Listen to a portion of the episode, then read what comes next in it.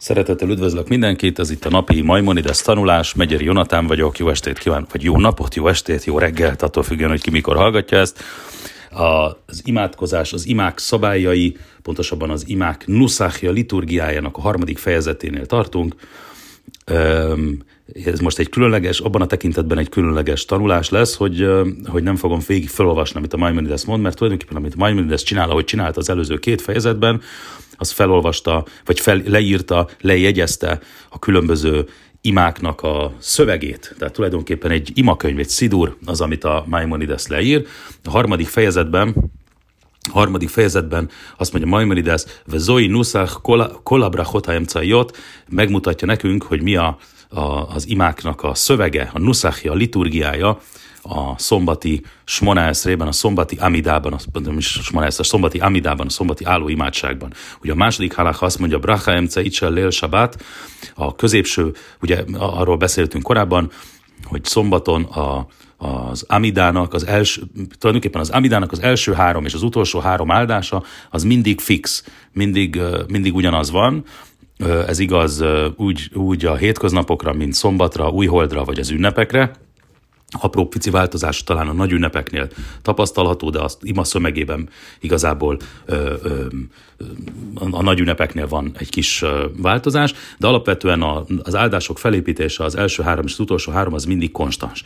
A közbőső áldások ugye szombaton a Talmud azon arra a az álláspontra jut, hogy szombaton csak egy darab áldás van középen, ugye míg máskor ugye első hat áldás, utolsó, első három áldás, utolsó három áldás, az összesen hat, közbül, közület, közül pedig, vagy középen pedig 13 áldás van hétköznap, így jön ki a 19, Szombaton csak egy áldás van középen, és így összesen hét áldást mondunk szombaton, ugye ez megfelel természetesen annak a ténynek, hogy szombat a hetedik napja a hétnek a középső áldás pedig a, az esti imában, a szombat, a péntek esti imában, tehát a szombat esti imában, a, 107, a, a Sámuel imájában a 178. oldalon található, a Muszávban, a, a, a Muszáf imában pedig ö, ö, szombaton, szombat reggel, a Sámuel imájában Sámuel imájában a, a 243. oldalon található Erciri a Maimonides a második halachában. A Roshódesi, a Roshódesi Muszáf ima szövege a Sámuel imájában a 300, a Sámuel imájában a 335. oldalon található, a, a Pészachi, a Pészachi, illetve már zarándok ünnepekre szóló Muszáfima közbőső imái pedig a Sámuel imájában a 352. oldalon találhatók.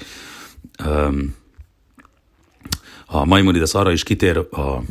ebben a fejezetben, hogy mi történik akkor, hogyha szombat ünnepre esik, vagy pontosabban az ünnep szombatra esik. A nyolcadik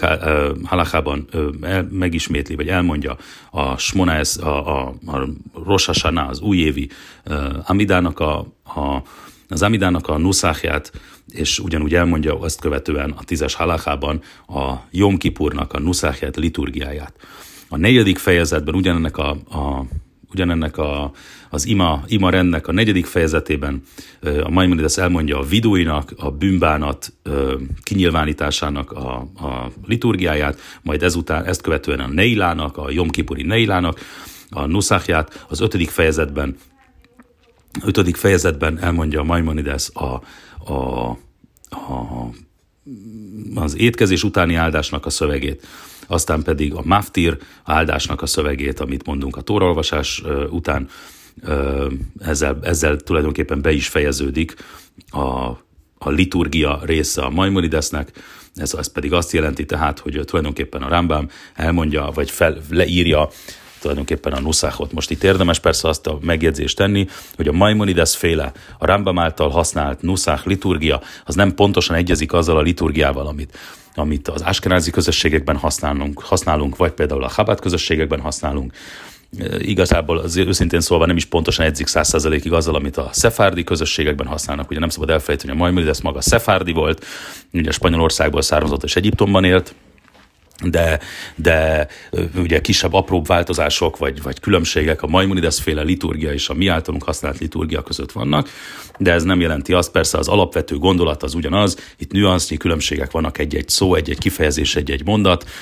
mindenki érdemes, hogy azt a nuszáhot kövesse, amelyik nuszáhot, vagy liturgiát, amelyik liturgiát ismeri, és, és amiben felnőtt, ha olyan szerencsés valaki, hogy már a szülei is, ha a szülei is használtak egy bizonyos liturgiát, akkor érdemes érdemes azt a liturgiát követni, aki pedig mondjuk a Lubavicsi liturgiát követi, az, az helyes, hogyha ahhoz ragaszkodik. Mindenki ahhoz a nuszához, ahhoz a liturgiához ragaszkodjék értelemszerűen, amelyiket kezd, az, az, az nem túl helyes, hogyha amikor Áskenázi zsinagógában van, akkor Áskenázit, hogyha Chabad zsinagógában van, akkor Chabad nuszákot követ, mindenki kövesse az adott nuszákot, amit jól megszokott. Nagyon szépen köszönöm a figyelmet ezen a rendkívüli Maimonides tanuláson. Megyer Jonatán voltam.